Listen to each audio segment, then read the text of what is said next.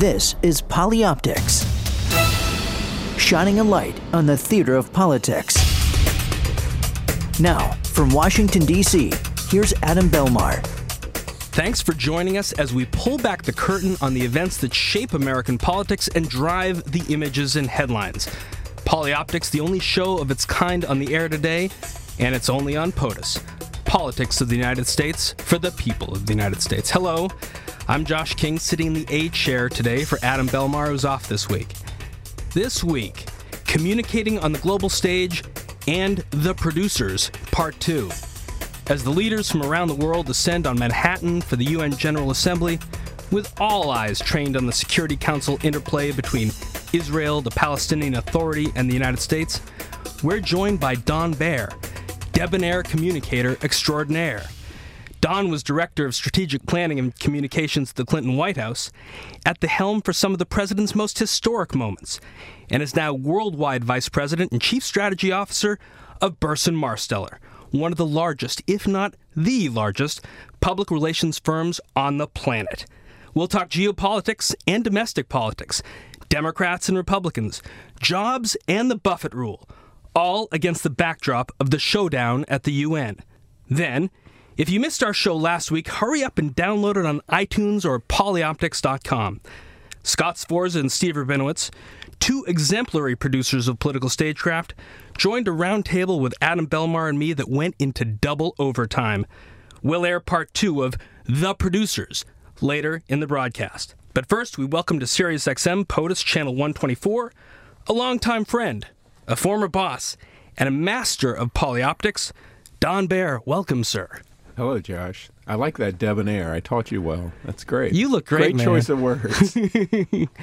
You look great. You don't look a day older than when we parted ways in the late 90s in the Clinton White House. you know, that hurts me because when we parted ways in the late 90s of the Clinton White House, I was so exhausted that I can't possibly have looked my best. But I'll take it. That's Tho- fine. Those years of, beaten down, of being beaten down by Evelyn Lieberman have long wore off, I oh assure you, Don. Oh, God. I'm shuddering. So, Don, you're an old speechwriter, one of the best. And one of the trickiest of all subjects is the delicate balance of U.S. interests and the simmering tensions in the Middle East. So let's break down the polyoptics of what went down in New York this week. First, Governor Rick Perry of Texas, the Republican frontrunner, according to some polls, comes into town speaking to a group of conservative Jewish leaders, and he rips right into the president. We would not be here today at this very precipice of such a dangerous move if the Obama policy in the Middle East wasn't naive and arrogant, misguided, and dangerous. Don, smart politics? A bold stroke. No question about it. Something we haven't seen much of before. You know, the old adage was that politics stops at the water's edge and that you, you don't criticize a president when he's traveling abroad if you're from the opposition party. Certainly, if you're coming to the UN General Assembly week in New York and there's as tense a moment as there has been in New York this week with regard to the Middle East, um, it's a it's bold, if not uh, unprecedented and unheard of, for a uh, candidate running for the Republican nomination or the nomination of the opposing party to come into town and take the president on directly, and to take him on, of course, with one of the traditionally core Democratic constituencies, which is the Jewish vote. Um, uh, so smart politics, I don't know. I mean, Rick Perry has clearly decided he's going all in. Uh, you know, to use a Texas term, he's he's he's going all in on the poker table, and he's going to push the president just as hard as possible, which is part of what his strong appeal is to the Republican base, to Tea Party uh, members, and to basically people who have begun to lose faith with the president, who are kind of more independent voters. They want to see someone tough. He's not presenting himself as the reasonable grown-up in the room. He's presenting himself as the tough talker it, it is, is a way to consolidate that position. It's hard to imagine uh, a, a stronger way to do it. He has stayed faithful to the rhetorical previews we got in July and August when the rumblings of his arrival to the race were coming. And You can you can describe for our listeners what the white boy syndrome is when suddenly you become a a party's leading front runner and the old hands, the wizened masters of politics come in and calm the candidate down and focus his message. But that hasn't been his style. Yeah, that doesn't seem to be what Rick Perry is going to be about. I mean, he's also, let's not forget, he's not just positioning himself against Barack Obama, he's positioning himself mostly against Mitt Romney right now. That's his first race. He's got to beat Romney out for the Republican nomination. And he also, by the way, needed to sideline some people who were coming from the right like Michele Bachmann, which he has pretty effectively done. So I mean, he accomplished. Who's she? yeah, he, yeah, you remember her? You know, he pretty much did that by entering the race, but he obviously has to kind of keep uh, pushing her back, and others who uh, Rand Paul and others who are, uh, Ron Paul who gets a certain amount of vote. So he's got to keep them down while he's also coming at Romney. And the sort of rap on Romney would be he's too timid, he's too bland, he really doesn't stand for anything strong with with regard to the Republican Party. And Perry's trying to basically sort of uh, create a pincher movement, you know, this move into all of that. But, um, and again, the elites, the sort of graybeards of both parties would sort of say, boy, this seems intemperate. This seems like the wrong direction. I'm not so sure that's true from a political standpoint right now. And from an optics standpoint, I think friends of ours, and we both worked in the Clinton White House, uh, the the more centrists and even and the progressives and the liberals would look at his statements as as codified in his book, and then what he said subsequently on the stump about Social Security, and then this week about Israel, and other things that he said about Ben Bernanke on the campaign trail. And they said, boy, he is way too untame to be president of the United States. But as you and I were both working for Bill Clinton and looking backward 10 years at Ronald Reagan, there is a, a stature, a presence, a charisma about this governor from Texas that may be able to convince enough voters in the key states against the the candidate that Romney represents. Well, even though I look as young as you do, Josh, I'm a good bit older than you, and I can remember, and I've been thinking about it a lot in the last few weeks. 1979, 1980, a, a strong Democrat at that point, myself, and and thinking there's no way Ronald Reagan can possibly be elected president. He's too conservative. The country's not like that. He's coming from this exotic world of California. They do all these strange things out there, but that's not really mainstream he's not smart enough. He's an actor. All of those things. We were so wrong. We were. And and um, I think the conventional wisdom uh, that is mostly heard uh, in Washington, New York, sort of the media elite, all of that around the country. Um, uh, basically doesn't get it and doesn't get the level of rage but I think rage is maybe an overused word. It's the level of frustration and disappointment that perhaps is out there across the country and that maybe will attach to Rick Perry. And I'm not here, uh, as they say, I'm not pitching or catching for Rick, right, Rick Perry. Right. I'm just trying to tell you what I think could be going on out there. And, and just in terms of a presence, sometimes pollsters call it likability. Other people look at this guy on the screen or in, or in pictures and they say, there's an aw shucks quality about him. And how do you think that is resonating or not? Or Well, again, so far resonating fine within the Republican Party right? And within what we know about uh, uh, the Republican primary voters or people who say they will be Republicans, no one's voted yet, right? And you can remember the Howard Dean campaign of 2004. Right about this time, Howard Dean was beginning to rack it all up and sort of essentially elbow outside everyone. By the time you got to the vote in Iowa, not so much. Um, so we'll see. Um, likability, I think, matters. I actually think that the voters are smarter than that and that it doesn't all come down to a quote popularity contest. I think they're going to be making some very elaborate calculations in the course of the next 18 months, uh, 15 months. Who's smart enough to do this? Who is savvy enough to do this? This is a very tough job. We now know that. Um, who has some experience? to get the job done. And I think it's all going to come down, given what we've faced in the last several years and the disappointment at the performance of the president thus far. I think what people want is someone who can come to this and say, look, we've got a job to do. It's a tough job. We all know it, but it's time we got the job done. I'm a guy with background experience, and if you will, now here's a word that is a bad juxtaposition when it comes to Rick Perry, the chutzpah to get it done. And that's kind of what he was showing up here in New York this week was the chutzpah to sort of stand up and say, look, here's the real deal when it comes to the Middle East. Only a North Carolina Jew can say chutzpah just like you can. Yeah, that's great. Don, let's stay in the context of this week because it provides metaphor for, for everything else we're talking about in the campaign. And if you roll back the tape earlier this year, May 19th, Israeli Prime Minister Benjamin Netanyahu comes to Washington and has a meeting with President Obama, like hundreds of meetings, we call them bilaterals between heads of state and government that we've seen uh, over the years. But this one is different because the pool comes into the Oval Office, the cameras start to roll, and Netanyahu starts to speak and speak and speak. And as an observer of these Oval Office uh, moments, I'd never seen the visitor speak quite that much before. And so I was looking forward with a lot of anticipation to what would happen at the UN on the east side of Manhattan this week when Obama and Netanyahu met again. And let's hear a little bit about what the Prime Minister said. Standing your ground, taking this position of principle, which is also, I think, the, the right position to achieve peace, I think this is, a, this is a badge of honor. And I want to thank you for wearing that badge of honor and also I, to express my hope that others will follow your example, Mr. President. So, in addition to his flag pin, does the president have to wear this badge of honor every day he's out in public? So, so you know, part of diplomacy, and especially the speech and sort of language of diplomacy, is saying what you mean without using the words. Uh, in this case, he used the words, and uh, that was a very, if you will, undiplomatic moment on Netanyahu's part because what he was doing was locking Obama in uh, in a way that probably makes Obama feel very uncomfortable. Uh, but you know, he that, that that was the moment, and he wrapped him into it.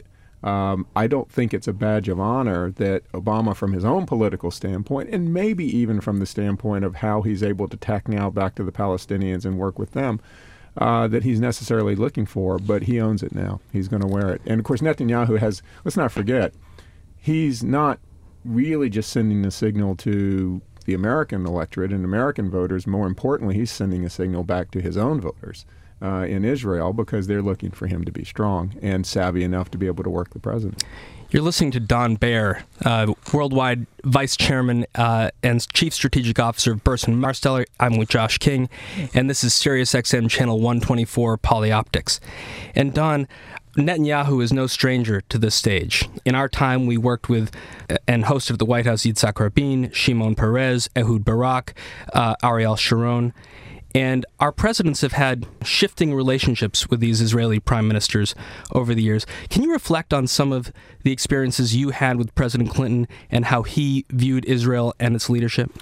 Yeah, I, I, traveled, as I think you did, Josh, with President Clinton to his first visit as president to the Middle East. Uh, it was a historic thing. I still have a a T-shirt that I wear that we all did up that was uh, uh, seven countries in six days or yeah. six days in seven countries. It was a whirlwind. Uh, it was historic. We were there to uh, sign a. Only time I've been to Damascus. Yeah, the, the, well, the only time that you and I and two other Jewish speechwriters were taken into the presidential palace uh, where they were actually a little nervous about us in yeah. there, if you can remember. I, I, mean, they were our people were worried about taking us in there. Uh, we um, uh, and that was a historic trip, and the president spoke uh, to both the um, uh, Jordanian parliament one night, and then the very next night to the Israeli parliament, to the Knesset. Uh, historic moment, and part of what was historic about it was he delivered the exact same message to both parliaments, to both governments uh, with the idea that he was going to be the healer and the repairer of that breach. Um, incredible moment. So many memories. You know, I was. I watched President Clinton. I was maybe 100 feet away from him when he got the news that Yitzhak Rabin had been assassinated. Actually, that first that he had been shot and then he had died. Uh, and you, we all remember that there was a very close bond between those two leaders, and it was a very sad moment for everyone in the White House, but certainly for the president. And you can remember what it was like to put that trip together when uh, people went over for the funeral service and the memorials for Rabin. Uh, Chaos in the streets of Jerusalem. Yeah, uh, and Shalom Chaver, yeah. right? Peace friend, Peace friend, which became a bumper sticker in Israel. President Clinton, as you know, much beloved in, in, in Israel, and he had a strong feeling of affection and love for Israel and for the Israeli people. Um, and uh, that was always amazing to me, actually, how well he was received when we would go over there, because he was seen as a peacemaker and as somebody who would uh, stand with them no matter what, and really believed in Israel deeply. The rhetorical phrase "repairer of the breach." How did that come about? That uh, appears in the president's second inaugural address from January of 1997. Uh, Robert Schuller, the uh, Christian minister, had been in touch with the president. They were in regular conversation, as he was with many people of faith from different faiths. Uh, and Schuller had passed it on to him. It's a it's a quote from Isaiah. Uh, President Clinton, as you remember, uh, was actually is quite a biblical scholar. He he's a real student of the Bible, both the Old and the New Testament. Uh, and he decided that he wanted us to try to weave that in uh, because he saw that as part of the role he needed to step up to and play in the second term of his presidency, when the country then, as now, uh, was uh, riven with uh, divisiveness and, and with people who had very strong attitudes and opinions on all sides of political issues. He wanted to not just himself, but wanted the leaders in Washington to join him in being repairers of the breach, and that that was a high calling, the highest calling perhaps that one could have. Didn't quite turn out that way, uh, given impeachment and some other issues, but I do believe he always thought that that was one of his central purposes in those years. You're listening to SiriusXM Channel 124, Polyoptics. We're with Don Baer. That's Josh King. Let's pivot now to sort of the third buoy of our discussion today, based on nice image. Based on, I like that.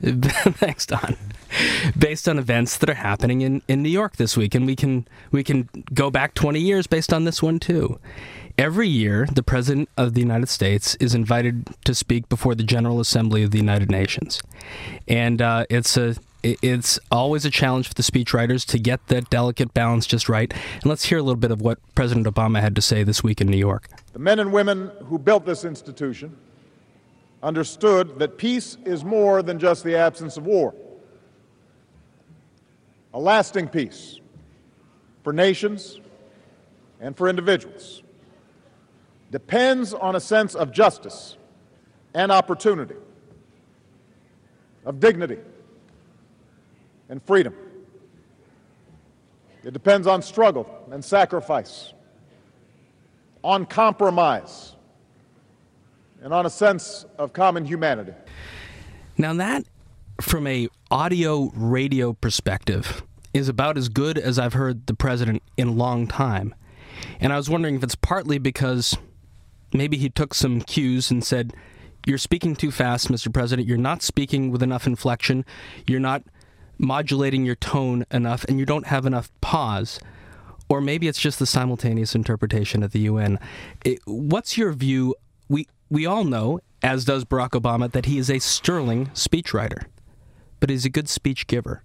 Um, I, I think there are times, for sure, when we see we have seen him be an excellent speech giver. Um, the first one that we all remember was from the Democratic Boston. Convention in Boston in 2004, where he gave the speech essentially that branded him, where he, he, he talked about there's not a red America, there's not a blue America, there's one United States of America. He was, again, that repairer of the breach. He was meant to be that unity uh, political figure.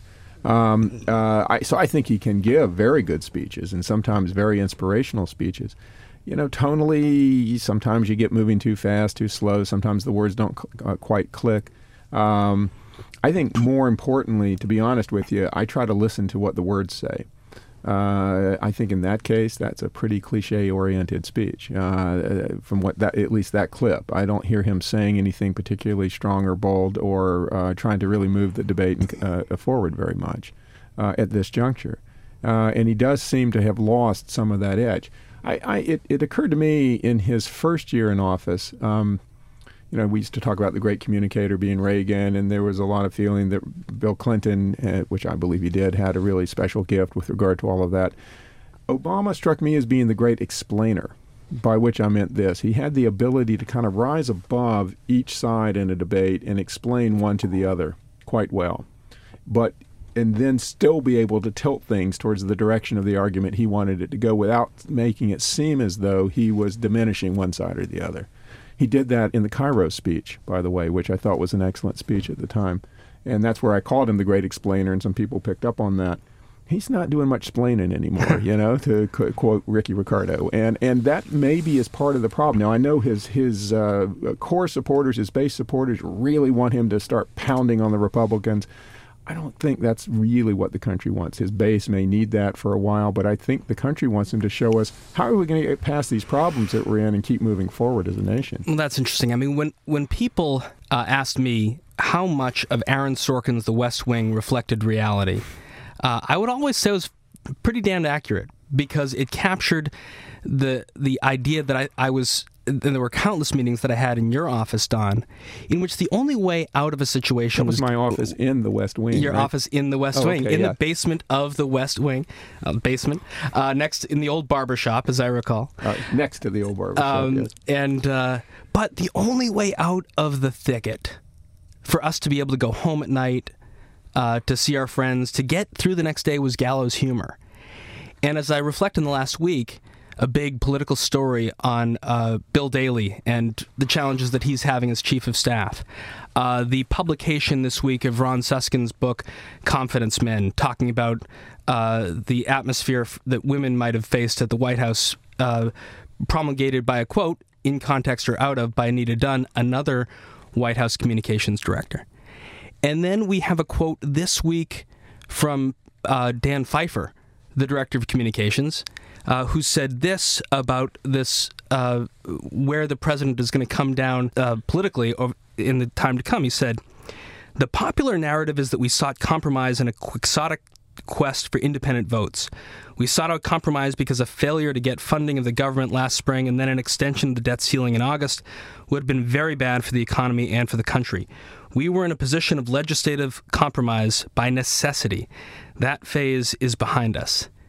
Does that kind of posture anything that a Don Baer communications director so, would have said? So, first off, I'm, I'm, glad you mentioned The West Wing, the TV show, because people always ask me, well, how was it different working in the real West Wing from the TV show The West Wing? And what I always say, which is apropos to this week, is, boy, they all seem so much nicer to one another than I remember it being, you know? I mean, I, I, used to say it shouldn't have surprised me there was a lot of politics in politics, but there you go. But um, uh, look, I think uh, no, I, I, I, would not have been the right communications director for that kind of sharper edged uh, partisan message, and um, I don't think it's the right direction for the president uh, politically. Um, that's my view. I don't think class warfare is the right direction. I don't think picking partisan fights is the right direction. Um, people want him to be strong. I want, I want him to be strong for the whole of America, right? Not for one point of view or another. And clearly, he has to move things forward. But they're um, they have their own uh, strategy at this point, and we'll see how well it works. There was nothing more cherished uh, in my career than the time that I was able to work in the White House, and I think you feel the same way. Sure. But it was hard. We, you know, the the knives were out in many occasions, uh, and but we, we persevered, and we had a lot of things that we, we put in, a lot of notches that we put in our in our trig- in our gun because of it. But if you think about the things that have been out this week, do you think the Obama West Wing is um, reeling or or frustrated, or is it more gallows humor? Look, all we got to do is win this thing next November.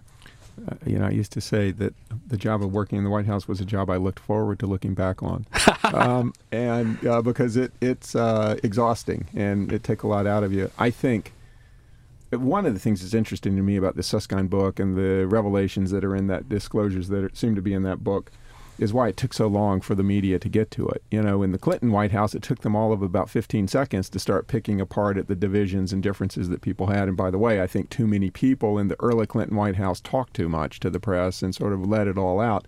This White House has been more disciplined. It was a sieve for Bob Woodward and yeah, other and people. so this White House has tended to be more disciplined, though clearly in the course of the last year when Suskind was doing his research, people were talking.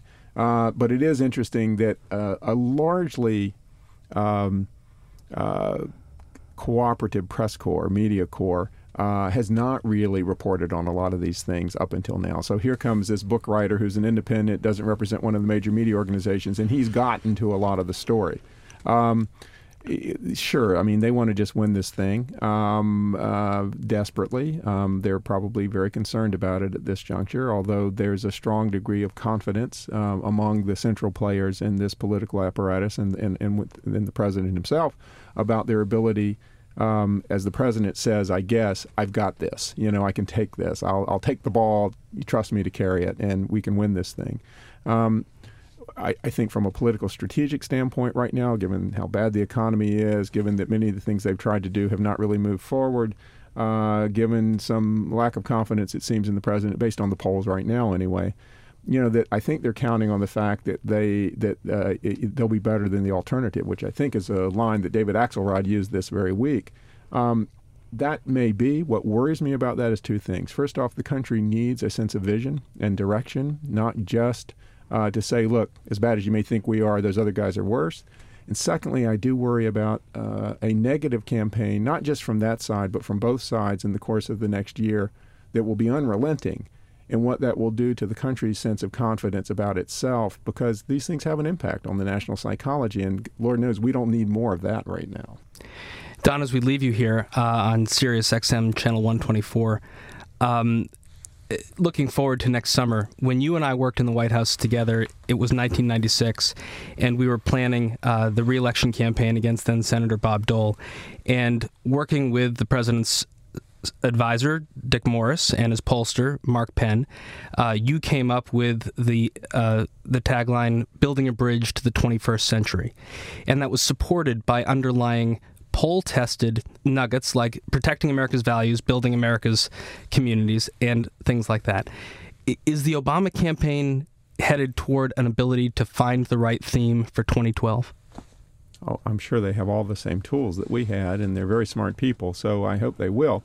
I think you, um, first off, let me just say I didn't come up with that phrase about the building the bridge between first thing by myself. That was a group effort. No, you, you, deserve know. all the credit, Don. Right, right. No, that was very much a group effort, and I can even go back and tell you who the original people were on that. But look, you, you can have all of that research, but you have to be able to look at that research and think about it in the context of what your actual ideals and beliefs are.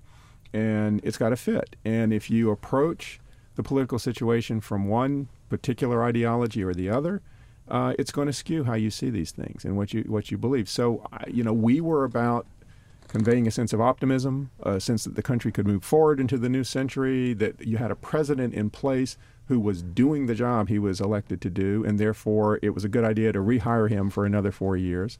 Um, different people approach these political calculations in different ways. That's how I would run for reelection, but you know, no one's asking me right now. Don, you've had a hand in writing so many State of the Union addresses for President Bill Clinton. The one that Barack Obama faces in January is bound to be a, a one that attracts a huge amount of attention based on how he frames up 2012 and whether he should be rehired in effect. I hope you'll come back again and preview that speech for us. Oh, I would love to do that. Thanks, Don. Thank you, Josh. We are back on Polyoptics, Sirius XM satellite radio, channel 124, POTUS. Now, if you were not with us last week, you missed a hell of a conversation. Steve Rabinowitz and Scott Sforza, directors of production of Presidents Clinton and Bush, respectively.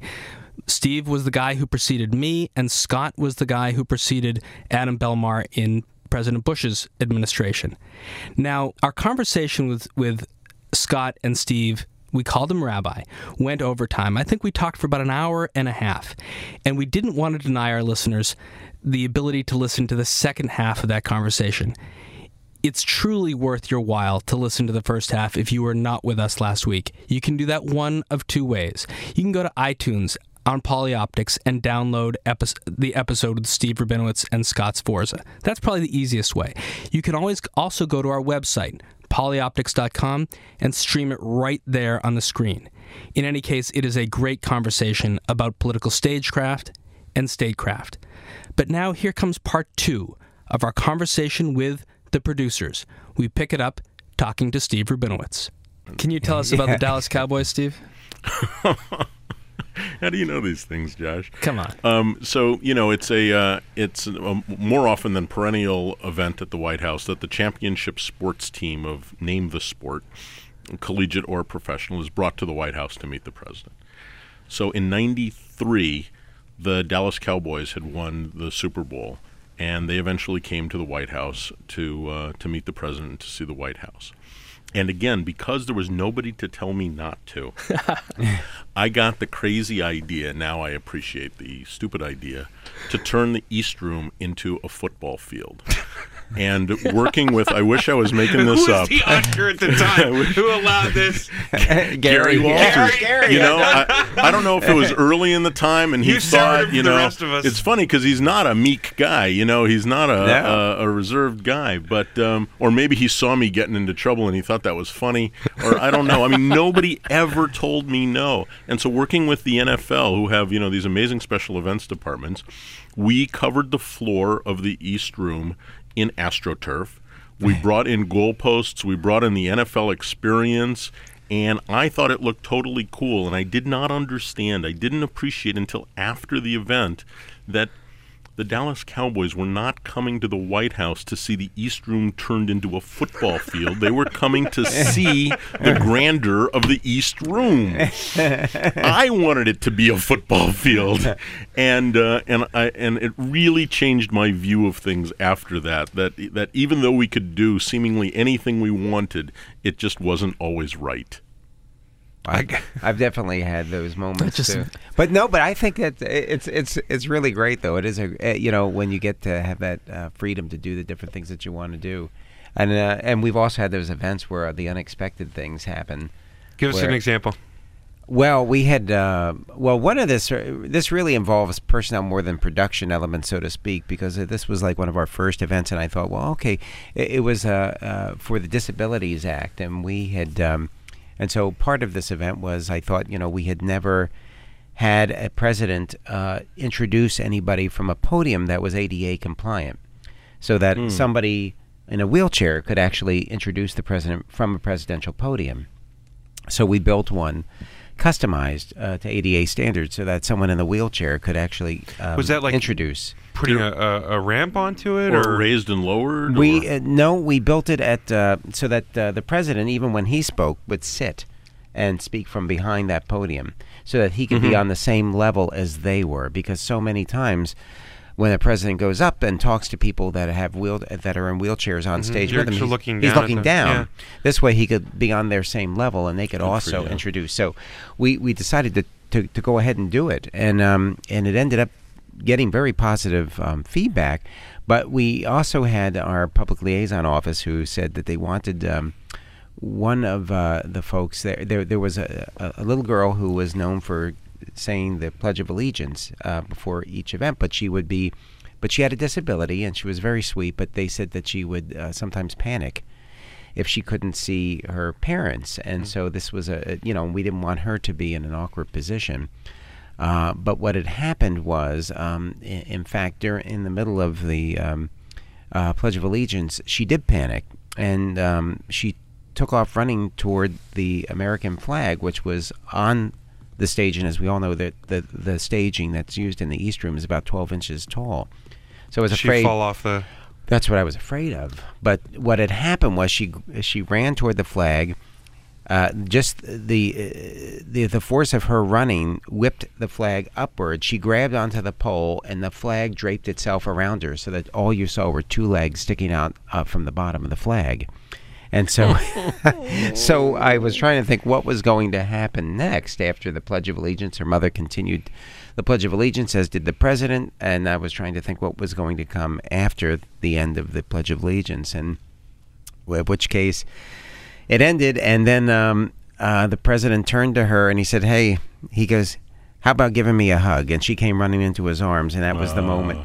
that was the that was the event. Well, guys, I mean, we've been talking about uh, our successes and our failures, but I think what it comes down to is creative vision and the willingness to take risks. Sometimes they're going to pay off handsomely, and sometimes uh, they're going to fail miserably. And look, we've all been, we've all had experiences of, of that, and we can talk about more of them.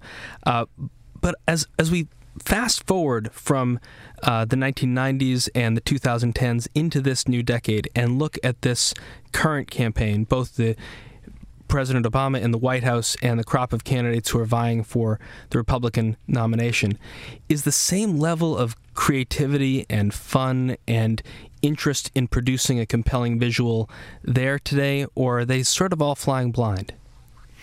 Well, I I haven't thought so, Josh. Um, you know, I uh, somehow my friend Chuck Todd convinced me to come on to his MSNBC show and dump on the Obama White House for their use of visuals, which I tried to do in as loving a way as I could, insisting that I'm rooting for him and he's my guy and I'm with him on all the issues and I just want to be able to see the issues and not just read about them. Uh, I think they've gotten so much better. I think that they spent two years doing event after event after event that was um, what I call, you know, four white guys and a woman uh, you know, East Room events. They would mix up the locations of the events, except they'd still all look the, they'd still all look the same. And then the teleprompter obsession kind of bummed me out. And everything was either the town hall meeting rally, which don't get me wrong, I love it. You know, I some days when I'm kidding myself, I like to fantasize that Jeff Eller and I uh, remade the whole town hall meeting look. Which, by the way, I saw Mitt Romney do very, very well uh, this week in uh, in Phoenix. Um, but they didn't do visual events. Now, the last couple of weeks, as the president's been rolling out economic stuff and job stuff, they've started to been, be doing factory tours, and the networks have been using this video over and over and over again. And so I think they're finally getting it. But boy, I had two and a half years of real frustration with the Obama folks, and and the Republicans. I mostly see outdoor rallies in front of a banner and I see town hall meetings in a room, you know, with the with half the audience stacked up on bleachers behind them, which again, don't get me wrong, I think that's exactly how to do a town hall meeting. I just think you got to have something else in your uh, in your portfolio besides town hall meetings.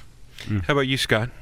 Yeah, I agree. I think it you have to have that variety. You have to break it up, and I think um, yeah, I was actually I was surprised too. Um, after uh, such a successful campaign and incredible images, I thought, wow, this is really going to be um, mind blowing to see what they're going to do when they come to the White House when President Obama um, uh, gets to the White House. But uh, I, I agree. I was uh, kind of surprised that mo- many of the events you really didn't know where he was or what the message was. They sort of all looked pretty much the same.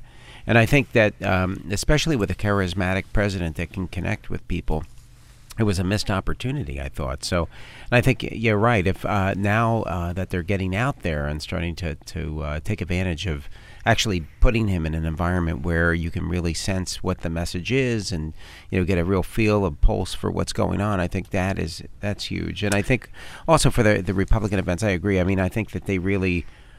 Uh, there's not really doesn't seem to be any real deep thought into some of these events just yet, and I don't know if it's uh, because of uh, uh any sorts of economic issues that they can't afford it just yet, or they're saving their their money to do bigger events uh, later. But I do think if you're going to spend your money anyway, you might as well shake it up a little bit and do something different. Yeah, they have they have money, uh, but uh, other than building crowds and uh, and sites, I, I I haven't seen it. I haven't seen it being used. You are listening to Polyoptics here on POTUS Politics the United States, channel 124. We are speaking with Scott Sforza, uh, former presidential production chief in the George W. Bush White House, with experience in the George H.W. Bush White House, a former network television producer here in Washington, D.C., and Steve Rabinowitz, the father of all production chiefs, uh, hailing from the Clinton administration, uh, colleague of my, uh, my esteemed co host, Josh King, who joins us from New York. Josh, this conversation is uh, is is of particular interest to all of us. I want to make sure that our audience appreciates um, some of these insights. We've spoken about this before, the sort of homogeneity of the uh, of the the Obama uh, event. Uh, blue drape, American flags, um, and we've seen the president being uh, taken to task for overuse of the teleprompter. Um, not no signage on the signing no tables. No signage on the signing tables. Um, and then Steve uh, brings up what's going on in the last couple weeks. The president has been uh, out there working on selling the American Jobs Act. And so they've got this really big blue banner that says American Jobs Act once and a uh, White House uh, not not the presidential seal, but sort of the White House seal, you know, with mm. the north portico of the White House on it. Above it, and a little uh, uh, White House and an American flag motif underneath it. Um, they're woefully underutilizing the talents and the abilities that they have to differentiate their events, in my opinion. And it's because they don't have a long view of a presidency, they don't appreciate what eight years in office or even a full four years will look like or should look like. They've been so busy thinking and doing what they mean to be doing that they, they just don't have the context that I think we uh, do, having already served and looked at it. But in, in, in, in, another sense, they're really innovating on the visual uh, front with, with digital video and the way they're communicating with video online. And Scott and, and Steve, I'm wondering what your appreciation of that has been. Uh, you know that that's a really a new frontier that they're pushing out there. Scott, what did you do? You follow it a lot? Have you kept an eye on it? Yeah. Are you a fan? Yeah, I think they're doing a great job with the new media stuff. I mean, when when you go online uh, to take a look at what they have, I, I, I really appreciate what they've done with um, having their own crews shoot various things and having uh, uh, video content that's exclusive to the White House uh, website. I think that's all good things. That drives people to the site. It's very interesting. People like it. The photographs are really amazing. I mean, sometimes I find it hard to sort of navigate through it, to be honest, because I can't, you know. Uh, but I think the content itself is is really good, and I do look at it pretty frequently. And I and I just the the, the thing that always uh, when I see it, I always the first thing I think of is why can't they apply this to where you know That's to, exactly to, my to their take, events. Rabbi. I I mean, mean- Yeah. but but but they This- do this- have it in the smartness. Right. Yeah. Exactly, Yeah. because it's so good. Uh, it really is good, and I really like it. And I think they've got the right idea, and I like the idea. The video message instead of what was classically known as the radio message of the week, it's now finally evolved to where it should be, which is the video. And you always see that play after Meet the Press, but it's also obviously online. But it's, and you also see them tweet, and you also see them using, um, you know, for the first time ever, uh, as you know, you know when the when the uh, when the press secretary uh, when when um, he would tweet uh, breaking news. I mean, this was all something that had never been done. Yeah, at Josh at the loves White this. House.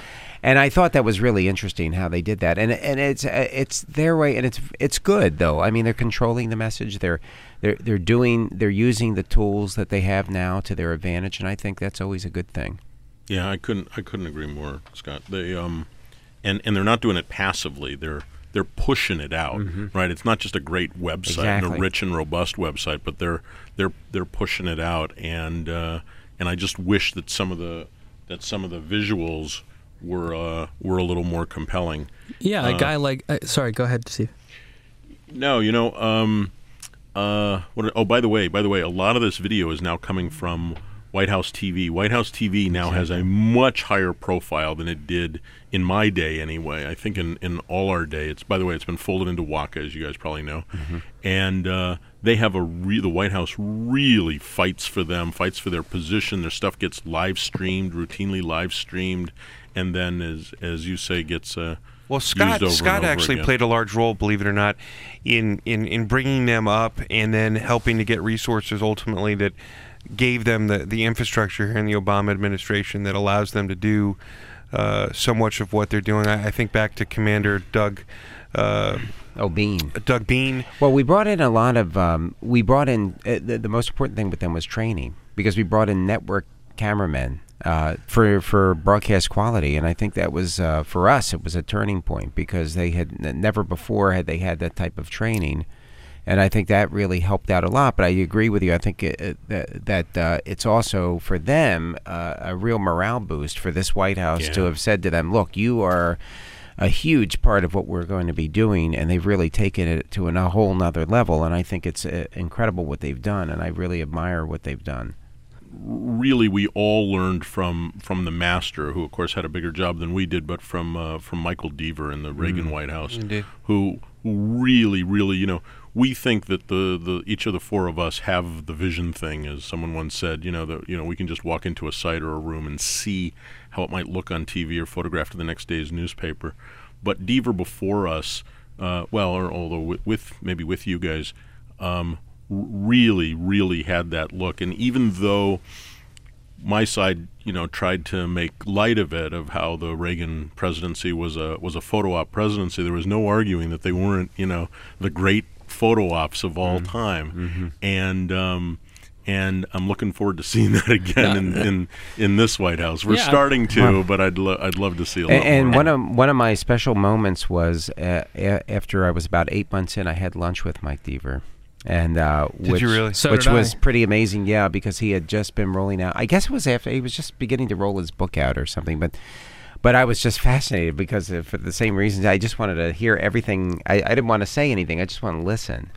And he was really uh, remarkable. Did you do it in the White House mess? And uh, no, no. Uh, of all things, at Old Ebbitt. so Where, how about you, Josh? we Did you seek out Deaver? I went over to the Edelman office and I sat with Michael for quite some time, and we, we stayed in close contact uh, through my years uh, working in the White House. And and you know, I uh, as I said when Steve Rabinowitz joined us uh, here on Sirius XM POTUS Channel 124, I learned a huge amount of st- from Steve, but I learned an enormous amount as well as a high school kid reading Time magazine and just looking at the images of Brooks Kraft and Diana Walker, who were shooting Mike Deaver inspired designed events of Reagan. And during that summer of 1992, when I sort of began to kind of create a, a, a, my own visual aesthetic, it was it was sort of partly Steve Rabinowitz and partly Michael Deaver. We were joined uh, on this broadcast just a week ago by a young fella named Arun Chaudhary. Uh, Arun Chaudhary is uh, was up until very recently Barack Obama's official White House videographer. And so when we talk about you know what they're pushing out, what they're doing, and what they're building upon, he was the singular uh, vision guy uh, for the Obama administration, and he he really took a lot of the conceptual stuff of migrating the radio of uh, message every week into a, a video message and then doing these behind the scenes things on White House events and the stuff that we will never see or, or probably not in our lifetime but the stuff that you know because we've all lived it. The interstitial moments between events the the, the, the walks uh, through the hallways and downstairs and manifested elevators and um, back and forth to the motorcade all in the holding rooms. He was shooting video of all of this. I think it, it represents a unique uh, historical record for the presidency that goes beyond the still image, um, and I'm really proud that it's it's it's it, that it exists. Um, but like so much of the work that Scott, Josh, Steve, you guys have done, it lives in archives somewhere for people uh, to put back together and to really deconstruct at some time in the future. Um, having said all of this, the thing that I think makes the most impact on the American people, uh, it really comes right back down to the visual and appreciating it and being uh, able to affect that visual comes down to where, for each presidency, they put a value on this. For Scott, uh, he was a commissioned officer in the uh, in the Bush White House and fought uh, and earned through his experience and his effectiveness. Uh, you know the capacity to be a deputy assistant to the president. When he handed uh, the job over to me, more or less, you know, I walked right into his office, his phone number, his shoes, his team, to try and continue to do the job, and did it as a deputy assistant. And that is just a a huge title to hold. You all were doing very similar work You- with you nowhere a near the title. That's right. had Scott an had a big team. I had an intern too.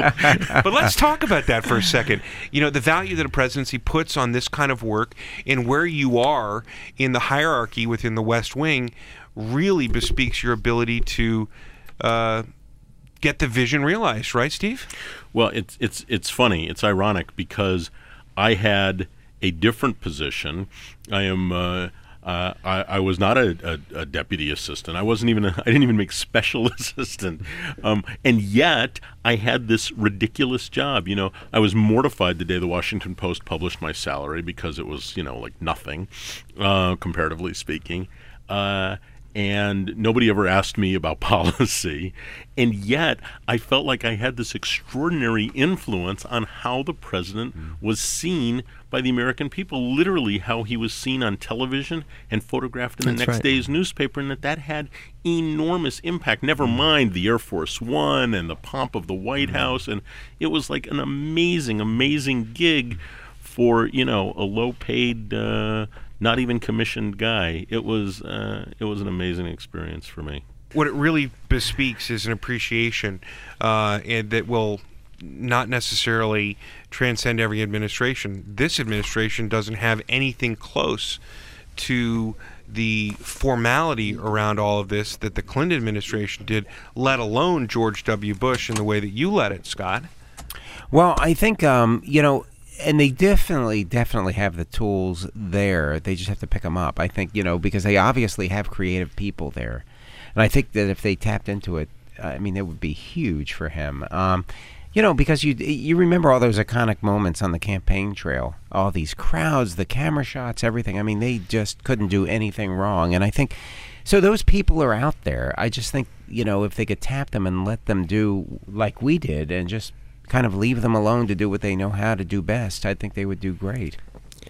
I'm Guys, for sure rooting for them, you know, uh, and and I really do think it's getting better in the last couple of weeks. And like you say, Scott, and I appreciate you saying it, they clearly have the talent and the wisdom and the knowledge, and they have they have the guy too. You know, look, I I I, I love the living crap out of Bill Clinton, but you know, Barack Obama is no nobody. You know, he's mm-hmm. got it going on, and and and he can do this. Uh, so I think it's coming. I, I sure hope so. One of the things that uh, that I inherited uh, from Scott Sforza was an appreciation of the presidential retreat at Camp David. And I wondered if we could all spend a few minutes just talking about work that we had done there. Uh, you know, one of the things, and Scott, I want you to, to, to talk about this because, in sort of this Boy Scout way of always being prepared, there was a necessity to realize that an emergency statement by the president could happen anywhere at any time. Not unlike uh, the night that, that Osama bin Laden was captured uh, and killed uh, in Abbottabad, Pakistan. Um, there's never any way to know when these events can occur, and you were always prepared for this, but always uh, studying the history of the presidential retreat, or you know what might be possible to do at the president's ranch in Texas. All of these things are, are different for every administration. But talk for a second about your philosophy and how you utilized uh, these other spaces outside the White House.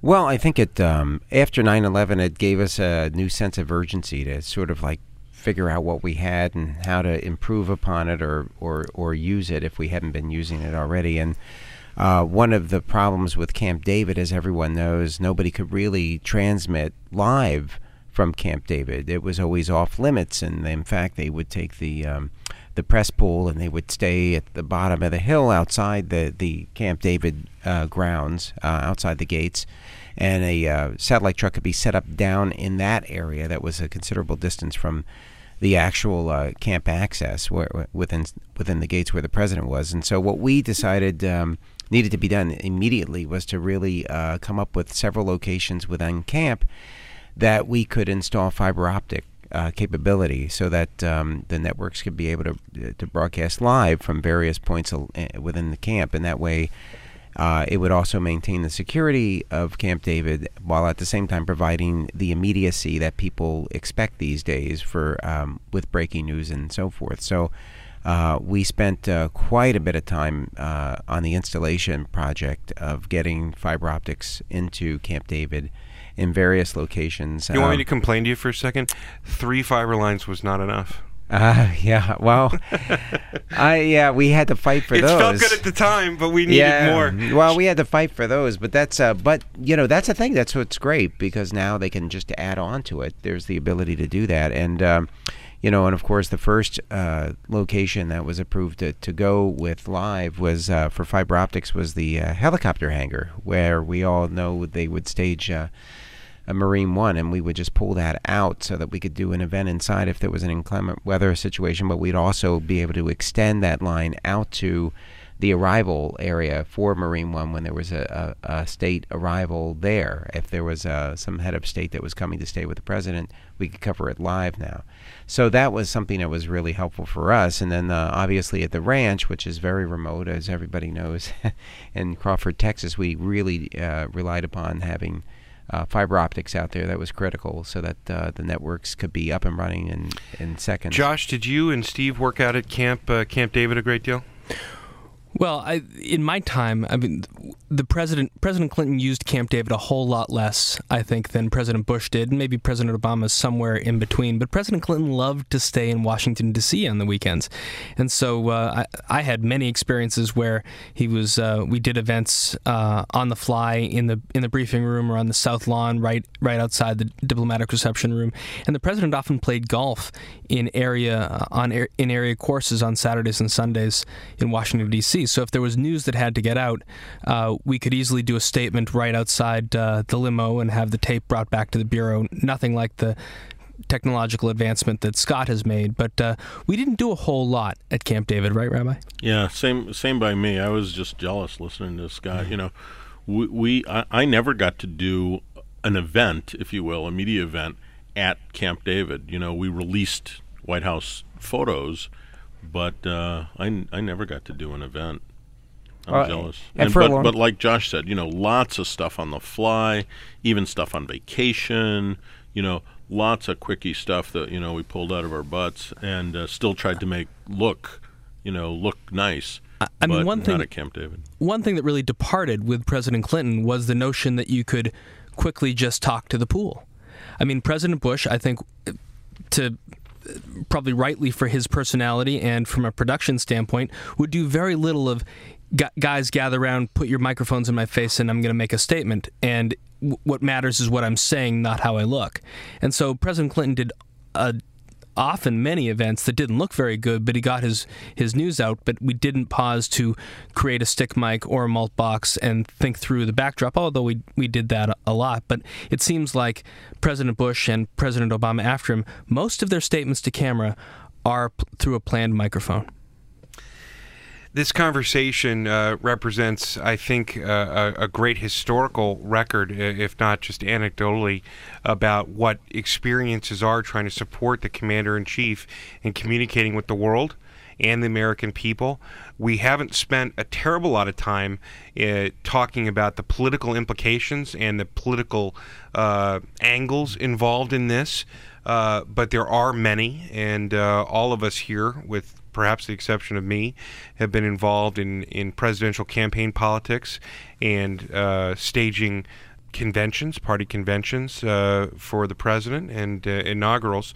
And there's so much more to talk about, but we sort of come to the end of our time today, and I hope uh, that Scott Sforza and Steve Rabinowitz will, will be uh, regulars, uh, and we hope to have you back because it's been a, just an incredible conversation today. I want to thank you both for joining us on Polyoptics. Anytime, Adam. yeah. Thank you for having us.